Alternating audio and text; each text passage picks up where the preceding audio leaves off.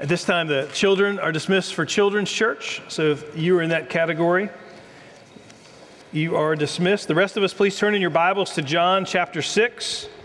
John chapter 6, a very familiar story for many of us. We started it last week looking at the feeding of the 5,000. And we're going to continue our work, work our way through John chapter 6. As we think about uh, Jesus, as we think about uh, the miracles that he has. Again, John chapter 20, verse 31 tells us why John is writing what he is writing, verses 30 and 31. Again, now, Jesus did many other signs in the presence of the disciples, which are not written in this book, but these are written so that you may believe that Jesus is the Christ, the Son of God, and that by believing you may have life in his name. So these signs are given, these, these miracles that we see are given by John to affirm and to confirm our faith and trust in who Jesus is. And we just last week, we've seen Jesus feeding the 5,000. Now that says 5,000 men. There's probably upwards of maybe 20,000 people who were fed by Jesus. And now we get to a point where Jesus does another miracle, but it's all couched in this. It's, it's, um, if you look at John chapter 6 as a whole, it's all about bread from heaven, it's all about manna from God. And what we find in the beginning of John chapter 6 is the feeding of the 5,000 is talking about you know, Jesus providing. At the end of John chapter 6, he's um, with the crowd and he's talking about you must you know, feast on my flesh, you must drink of my blood in order for you to love me. Um, that means believing in, in Jesus. We're not talking about cannibal, cannibalism, which is what some of the early Romans thought. But in the midst of this, in the midst of John chapter 6, then we have this other miracle that takes place. This Jesus walking on water uh, as he leaves the feeding of the 5,000 to where he goes into the discourse. Now, the trajectory of this particular uh, section of scripture is one where we begin to ascend and we actually get to sort of a height a mountain height. And then what Jesus does is then we go plummeting down, like, I don't know, maybe Space Mountain at, at Disney World or something. Like you go click, click, click, click, click, and then you go zooming down. You have this great height, and then you go really, really low, uh, where Jesus basically loses all of the the disciples except for maybe the dozen that he has left over. So Jesus has like the worst church growth strategy in the history of man here in John chapter 6. It goes all the way up to like 20,000 people, and then it plummets all the way down to about a dozen. And one of those guys' name is Judas, so you can't be real happy about that either, right? So that's what we see. But in the midst of this, feeding of the 5,000, we have this story of Jesus walking on water. So I'm going to read uh, John chapter 6, verses 15 through 29. I'm not sure I'm going to get that far, um, but it is what it is, right? So, hear the word of the Lord. Uh, starting in verse 15. Perceiving then that they were about to come and take him by force to make him king, again, that's all the people whose bellies were full. All their bellies were full of bread and fish. They were to make him king. Jesus withdrew again to the mountain by himself. When evening came, his disciples went down to the sea, got into a boat, and started across the sea to Capernaum. It was now dark, and Jesus had not yet come to them. The sea became rough because a strong wind was blowing. When they had rowed about three or four miles, they saw Jesus walking on the sea and coming near the boat, and they were frightened. But he said to them, It is I, do not be afraid. Then they were glad to take him into the boat, and immediately the boat was at the land to which they were going. On the next day, the crowd that remained on the other side of the sea saw that there had been only one boat there, and that Jesus had not entered the boat with his disciples, but that his disciples had gone away alone. Other boats from Tiberias came near the place where they had eaten the bread after the Lord had given thanks. So when the crowd saw that Jesus was not there, nor his disciples, they themselves got into the boats and went to Capernaum seeking Jesus. When they found him on the other side of the sea, they said to him, Rabbi, when did you come here? And Jesus answered them, Truly, truly, remember, Truly, truly, we talked about this a couple weeks ago. When Jesus says truly, truly, there's 25 places in the Gospel of John that he says truly, truly. He's about to reveal himself as the Messiah, as Jesus, as the anointed one, the one that everybody's been expecting. Every time he says truly, truly, just, all right, hopefully you were paying attention. All right, truly, truly.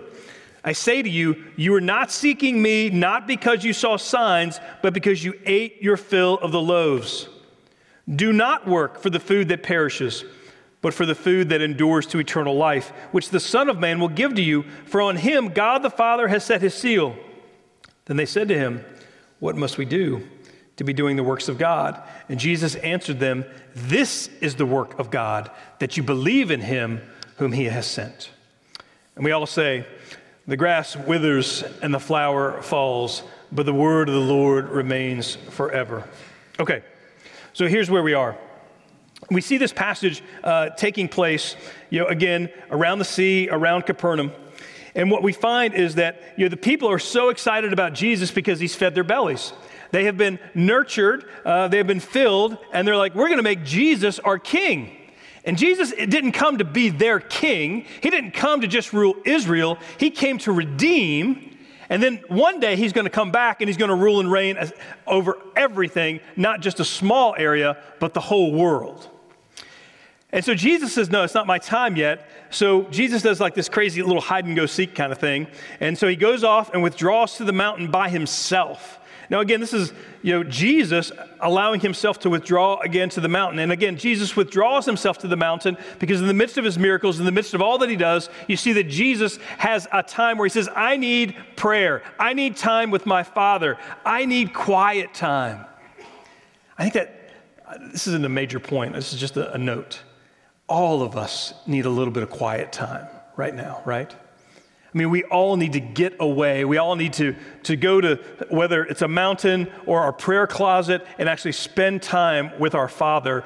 And if Jesus needed it, we certainly need it.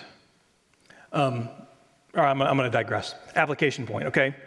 How many of you think in your head, I'm about to go on vacation and have a couple weeks off? Right? Or at least things are down, right? I mean, like things are, I mean, you can't get anything done business wise from like December, I don't know, like 10th through like January 20th anymore, right? Like everything shuts down for the holidays, right? For Christmas. And in the midst of, or if you're a student and you're going to get two weeks off, or you're mom or dad, you're going to have time off, you think in your head, man, I'm going to go on vacation and it's going to be great. But what happens is you have great intentions, of spending more time in your Bible, more time in prayer, and thinking, like, this is going to be great. I can spend time with the Father. And yet, what happens is when we get out of our routine, we actually spend less time with Jesus. Anybody have that problem, or is it just me?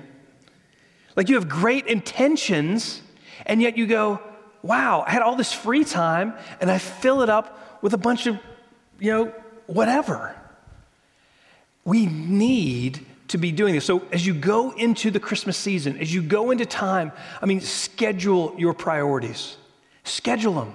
Say, I have a time that I need to meet with Jesus. I had a campus director in Crusade uh, and Cru at JMU, uh, and, and uh, we would walk into this bagel shop, and it was called Mr. J's Bagels. And we would go in and we'd see Dan Flynn, and we'd say, Hey, Dan. Uh, and Dan would meet with people from time to time. And we would say, Hey, Dan, who are you meeting with? And Dan says, Oh, I've got a really, really important meeting right over there in that booth. Look, who are you meeting with? He goes, I'm meeting with Jesus. he goes, I'm meeting with Jesus. I meet with Jesus there every morning from 9 to 9.45. He goes, that's my time to meet with him. I was like, yeah, but do you ever meet with anybody else? He goes, no, that is the one person that I need to meet with every day. And he's had it scheduled. So as you have time off, schedule that. Go be by yourself with your Bible and Jesus. You need it. I need it. Don't allow your vacation and the amount of time that you have, which is, becomes expansive, to be used for little for your soul. There you go. All right, that's one sermon. Let me go to another one. All right. Sometimes I just kind of, you know, if you give me a mic, that's just kind of what happens. You know, like you give a mouse a cookie, you know, it's kind of, here, here's how it goes. So this, is, but this particular miracle that we see, when evening came, uh, we see a parallel account of this in the, in the Gospel of Matthew.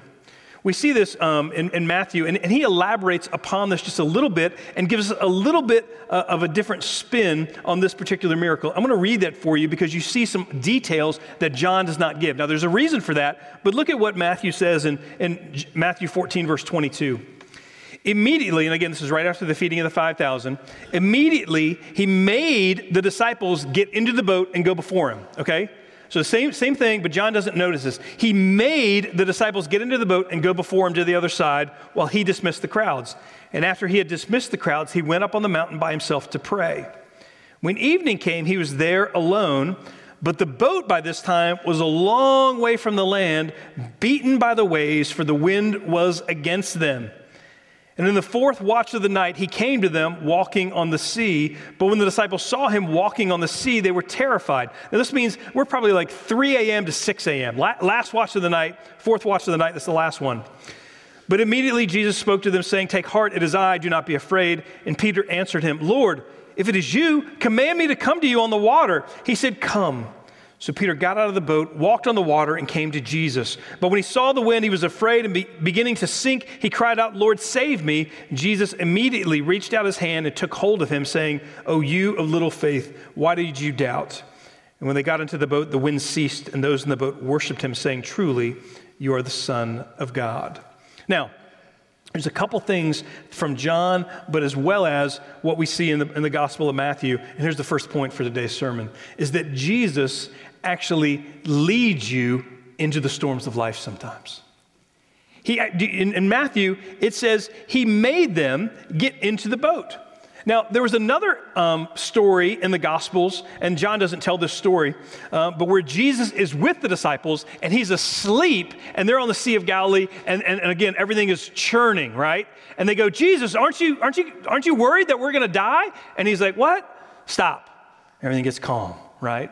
But this time, Jesus isn't with the disciples, Jesus sends them out. He sends them out into the storm. You know, Jesus forced and compelled and told his disciples to go across the sea and go into a small boat. And, and remember, these guys are not rookies, right? Like these are you know, professional fishermen. These are not guys um, who get into a, a canoe for the very first time and you know they're going to tip it over over and over again, right?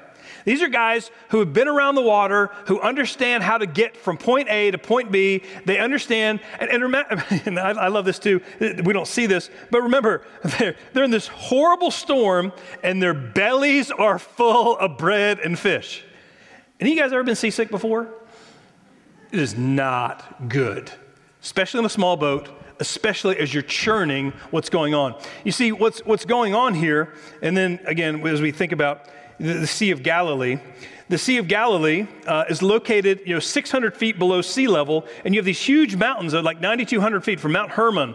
And what you have is you have these winds, this warm air or this cold air that comes sweeping down towards the Sea of Galilee from the east and from the west. And what happens is uh, it, it, hits.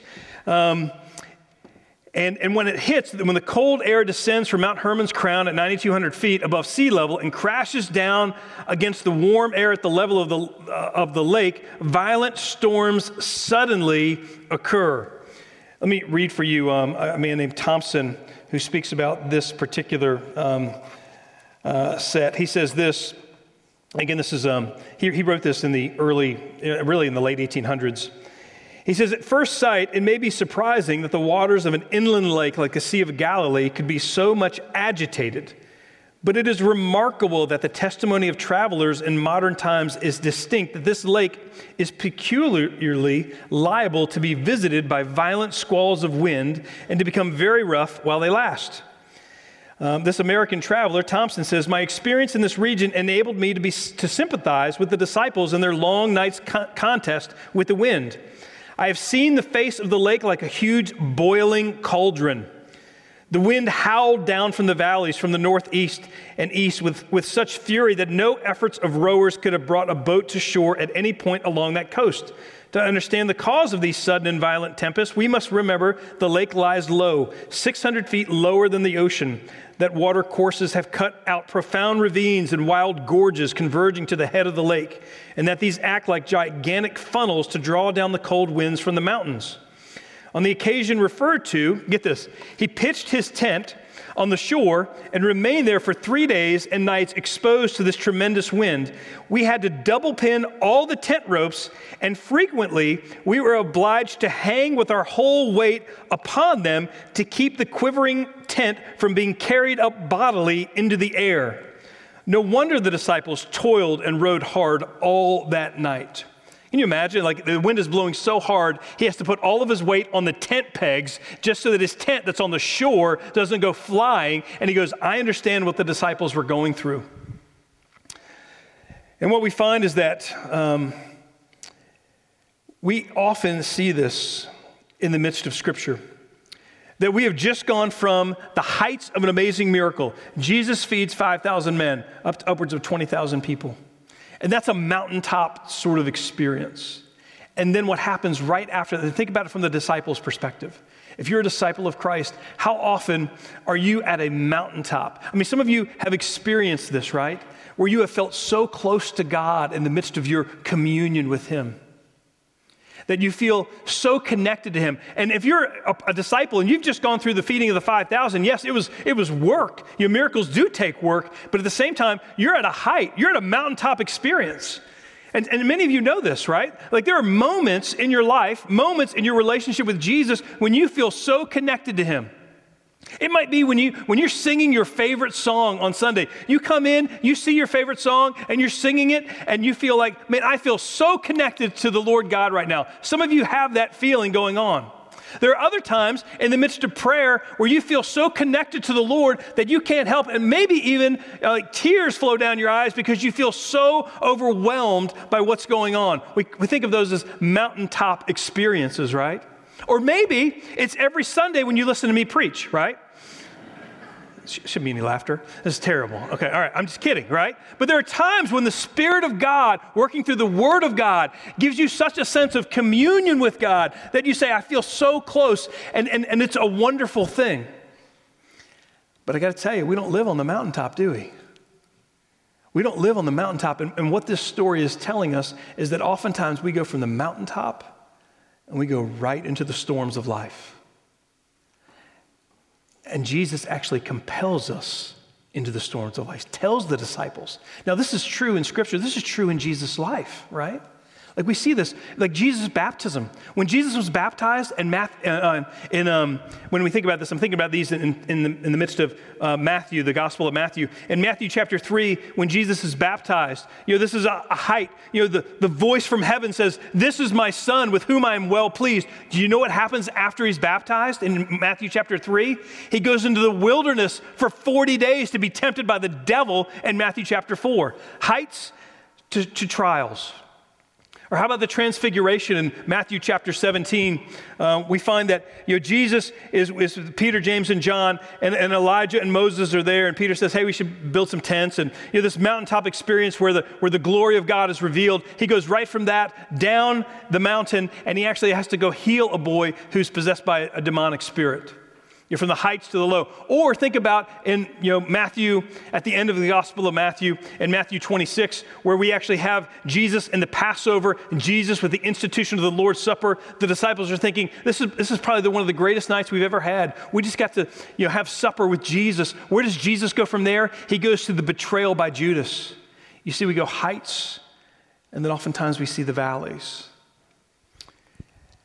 And what happens is, in the midst of this, we find that you know, the Lord is working great and deep faith in us. You know, the J.C. Ryle says this.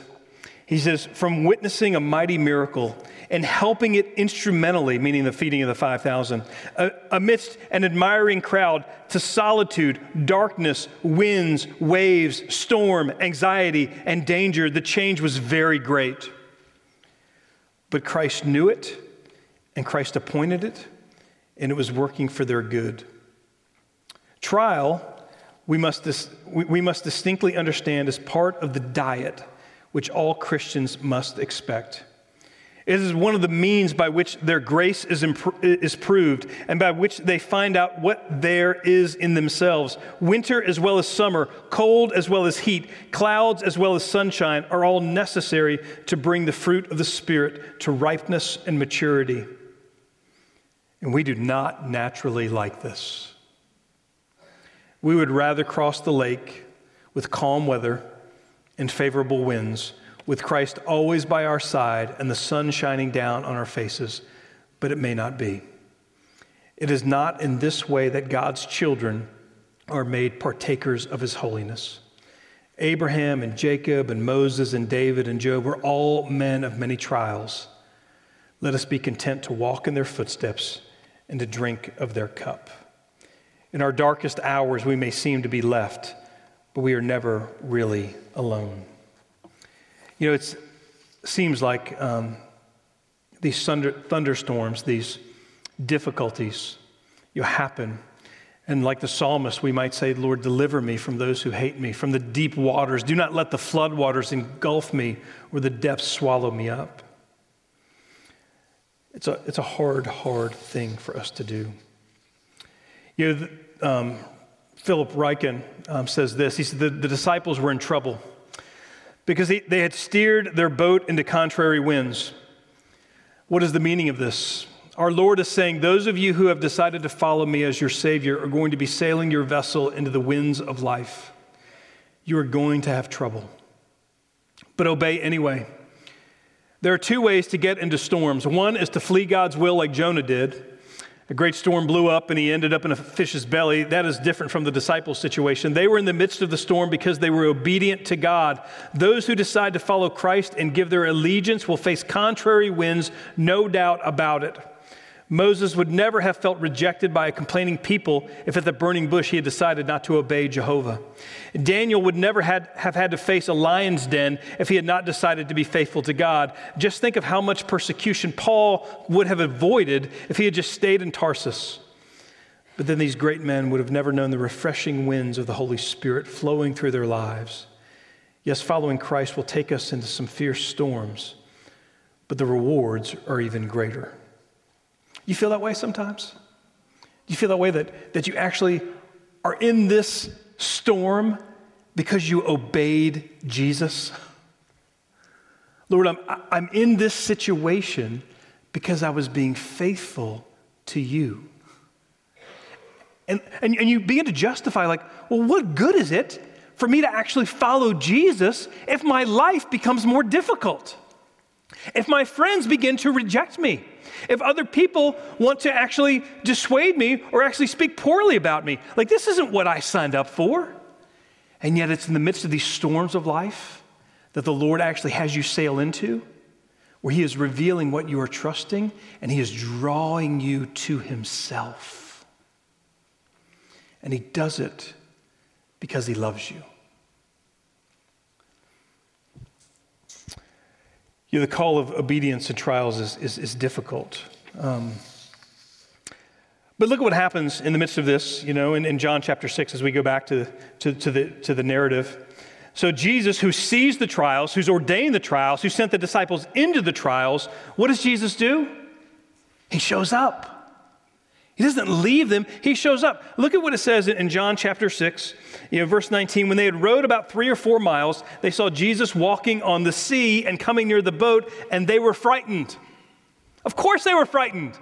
They had never seen anybody walk on the sea before, right? Nobody. I mean, this is a miracle. But he said to them, It is I, do not be afraid.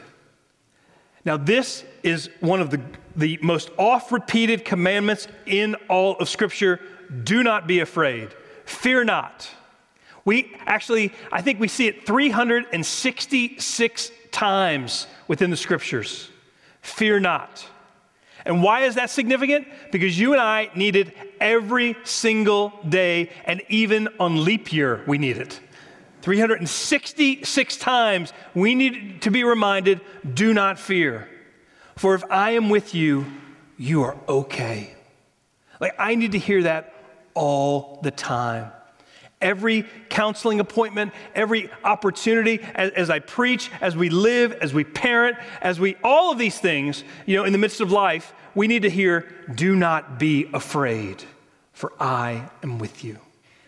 Like, I need that over and over again because Jesus shows up. And, and actually, there, there could be two miracles in here. I'm not really sure how it works out. But w- look at what happens.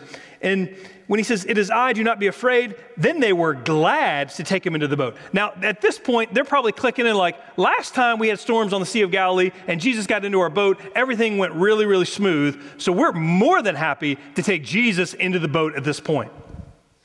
And look at what happens in John chapter 6. John actually says, But he said to them, It is I, do not be afraid. Then they were glad to take him into the boat, and immediately the boat was at the land to which they were going. Now, I don't know if that's the second miracle in this particular section, meaning that Jesus got into the boat and bam, they're at the other side where they're supposed to go. These guys have been rowing for hours, professional fishermen, and they hadn't gotten anywhere. And immediately it says they were at the other side. Now, I don't know if that's what happened or, or if they brought Jesus into the boat and being with Jesus was such a sweet time of fellowship and so encouraging to their souls that it seemed like it was no time at all before they reached the other side. I'm not sure. But I do know this when you are spending time with those that you love, doesn't it seem like the time just flies by? Doesn't it seem like the time just goes by really, really quickly? I remember um, my wife's not here today, so I can, she's back in the nursery, uh, so I can say all kinds of stuff today. Um, but I remember the first time we went on a date. You know, we went on a date in college. We were um, sophomores. It was springtime, and you know, we had I'd asked her to go on a picnic. You know, and because I'd heard from her that she liked picnics, and so you know, like I, I did my research. I tried to figure things out you know? And so I went on a picnic with her. Well, that date, you know, that started at probably, I think it was about 11, you know, ended up like we went from 11 and we were in a park and then we went to see some friends and then we walked downtown to get ice cream and then it kind of went into dinner and we had pizza and then I think we watched a movie with her, her friends. So we had a date that went from like 11 to like 10. And I got to tell you, you know, like that, it didn't seem like it was that long. You know, it didn't seem that it was long because we were, you know, we were together and we enjoyed being together. It's the same with Jesus in the midst of the disciples. When you spend time with Jesus and you are in love with him, then time goes by really, really quickly. Now, here's what's going on. You know, Jesus, um, we see this in. Um, when, we think about Jesus showing up and Jesus taking away their fear and Jesus taking away what they have, um, we, I think about Isaiah 43, verse 2, where it says, When you pass through the waters, I will be with you. And through the rivers, they shall not overwhelm you. When you walk through fire, you shall not be burned, and the flame shall not consume you. For I am the Lord your God, the Holy One of Israel, your Savior. You see, Jesus takes away their fear.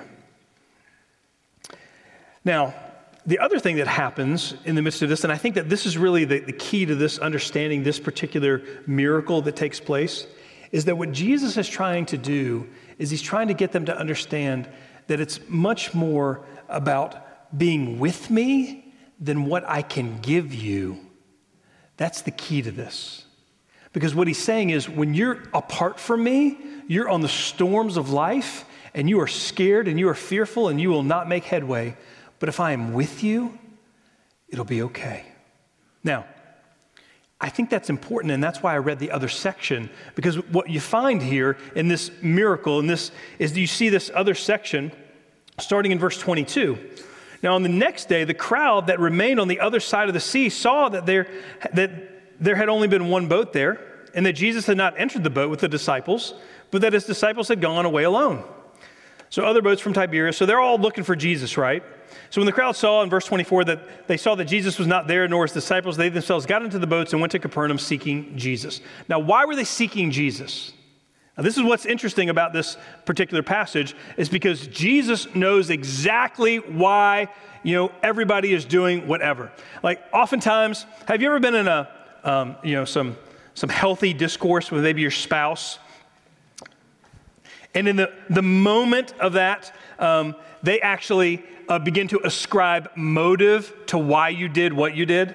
Like, well, the reason you did this was because of this. And you're like, whoa, whoa, whoa. You don't know what my motives were. Now, now, it's probably very evident what your motives were because you were not being very kind.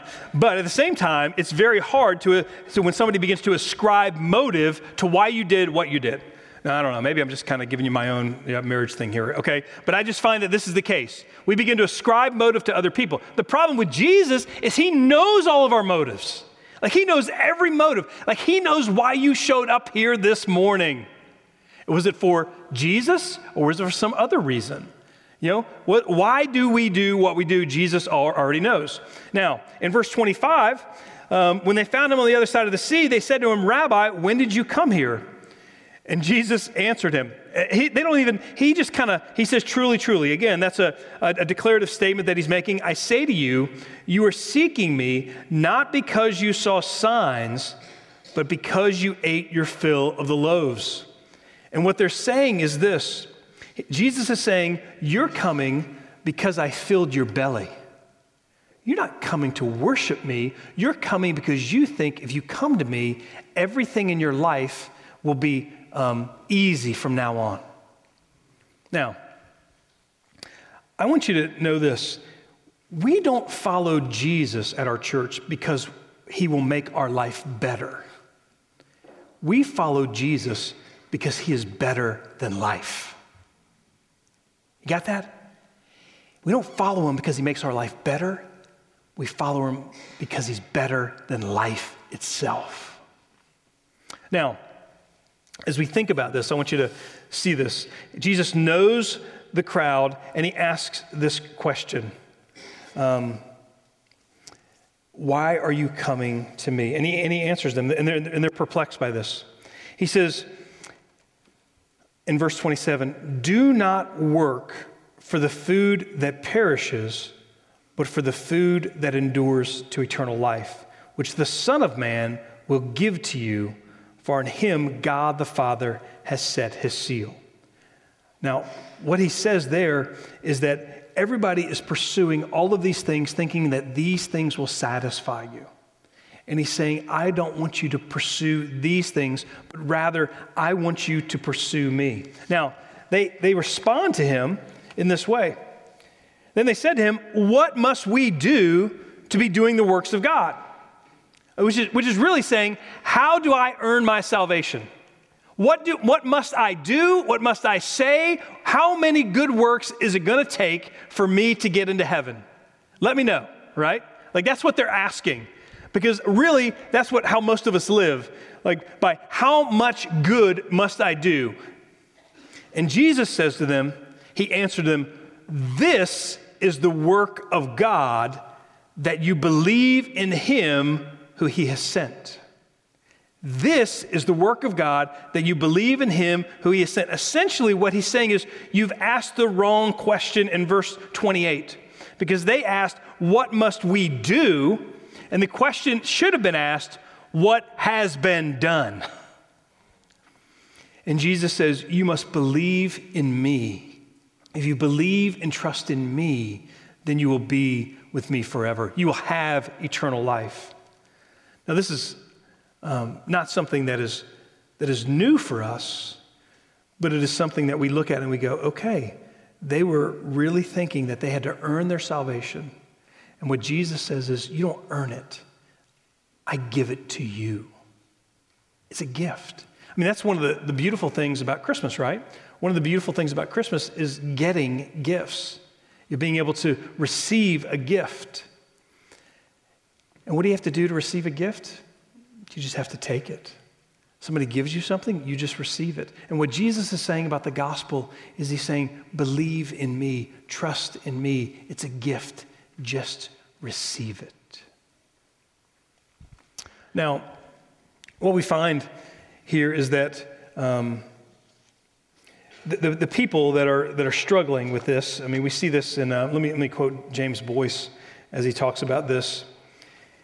He says, um, when people are coming to Jesus for wrong reasons, he says, do you do that when you seek Jesus? Do you come with your mind filled not so much with Jesus and his all surpassing worth, but with your needs or with what you imagine your needs to be?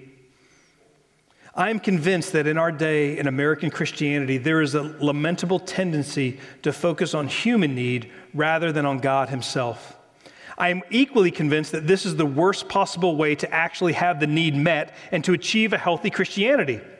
I know that someone will say, but how can that be? Isn't it true that people do have needs? The answer is yes, they do. And isn't it true that Jesus is the answer to those needs? The reply is yes, He is. Shouldn't we therefore preach Jesus Christ as the answer to people's needs? The only proper reply is yes, we should. Well, then what is wrong? What is wrong is that it is tragically possible to so focus on our needs that we are actually focusing on ourselves rather than on Jesus. And so never get to the solution to our problem that Jesus wants to bring. That we get so focused on our own issues that our own issues become elevated to the point of idolatry in our life, to the point where we are just continuing to worship them or ourselves, and we don't pursue Jesus. You see, one of the things that occurs in the Christian life is that you don't get happiness by pursuing happiness. You get happiness by pursuing Jesus.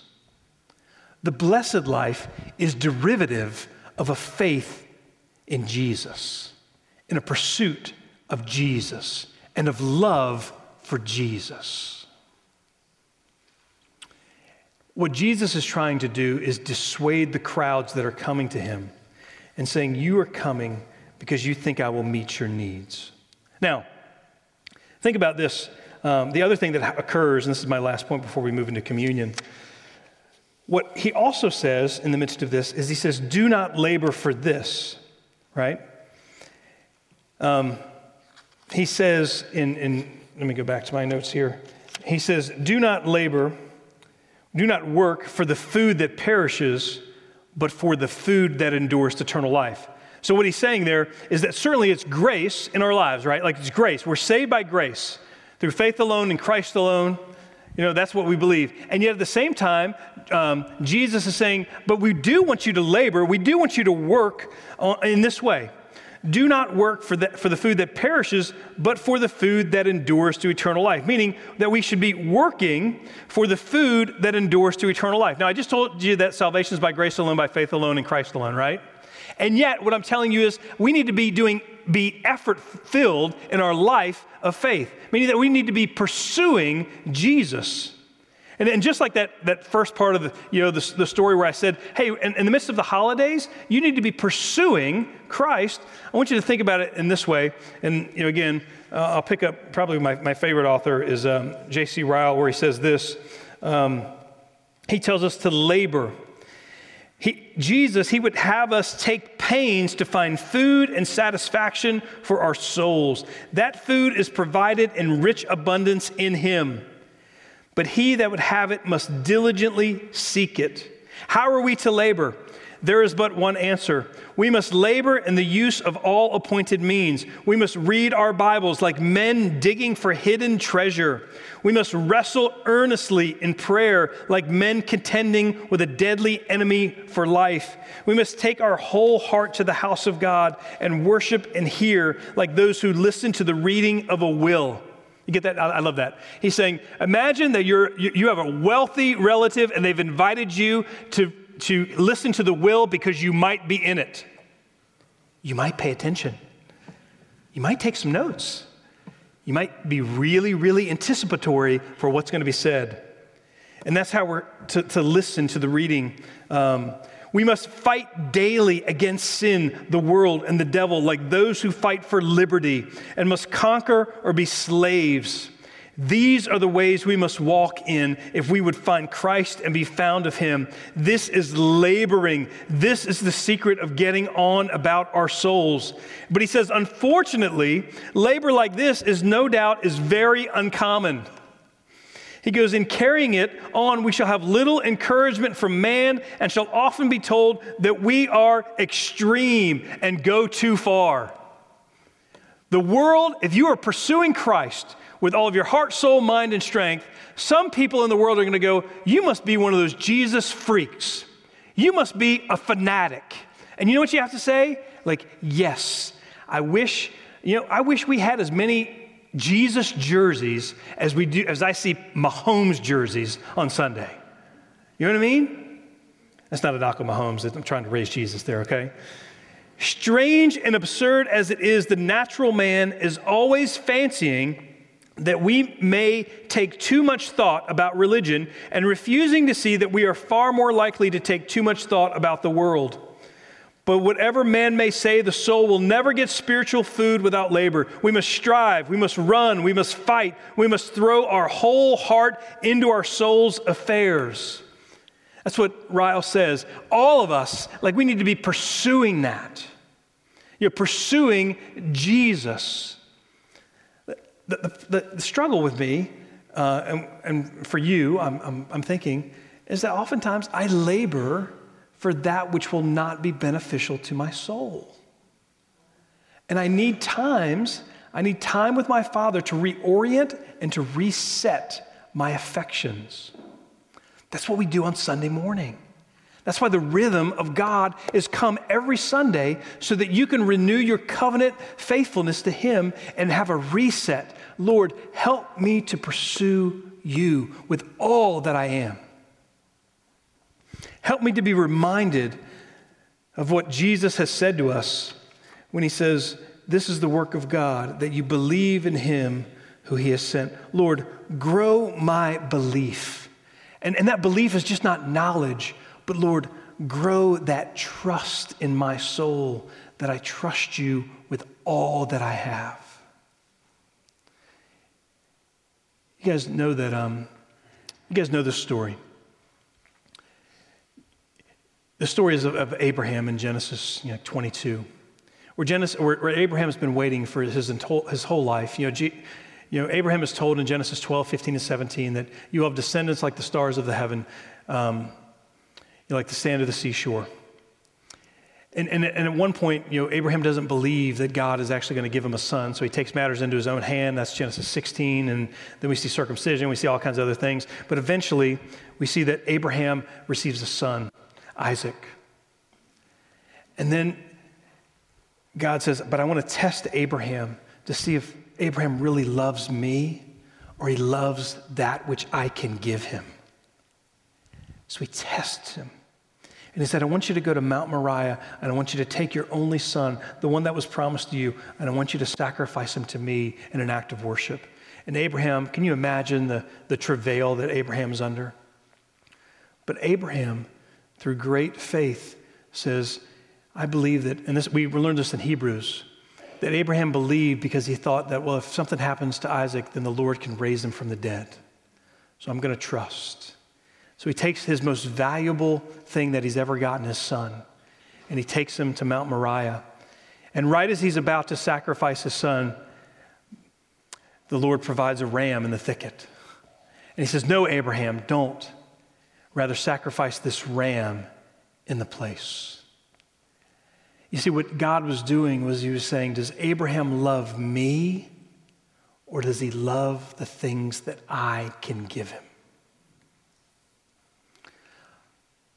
I think a lot of times I get caught up in thinking that, that prayer sometimes is like a, like a magic formula where I can just get God to do what I want him to do.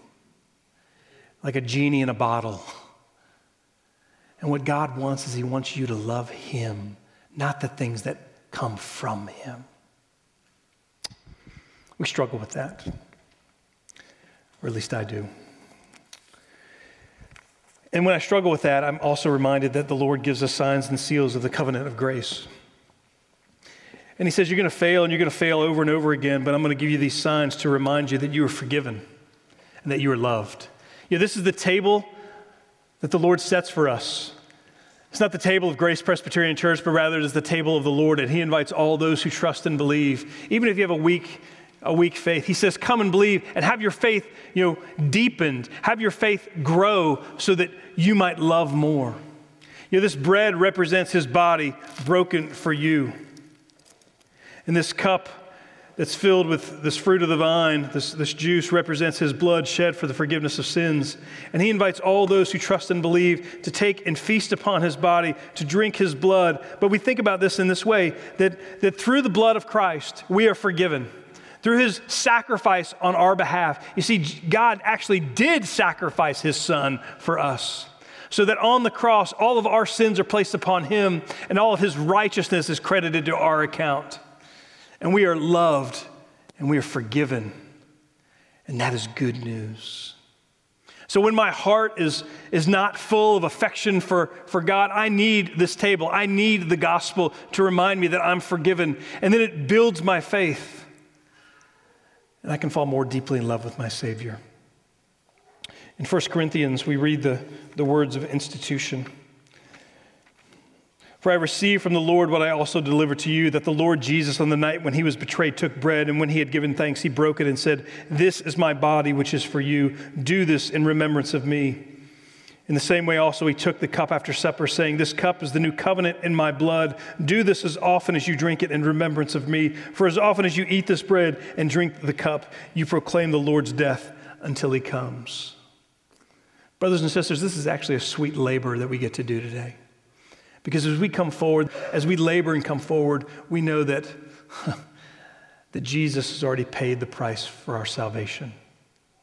But by coming, you are using the means of grace which God has afforded his people to deepen your faith, to strengthen your resolve, and to grow your love for our Savior. Would you pray with me?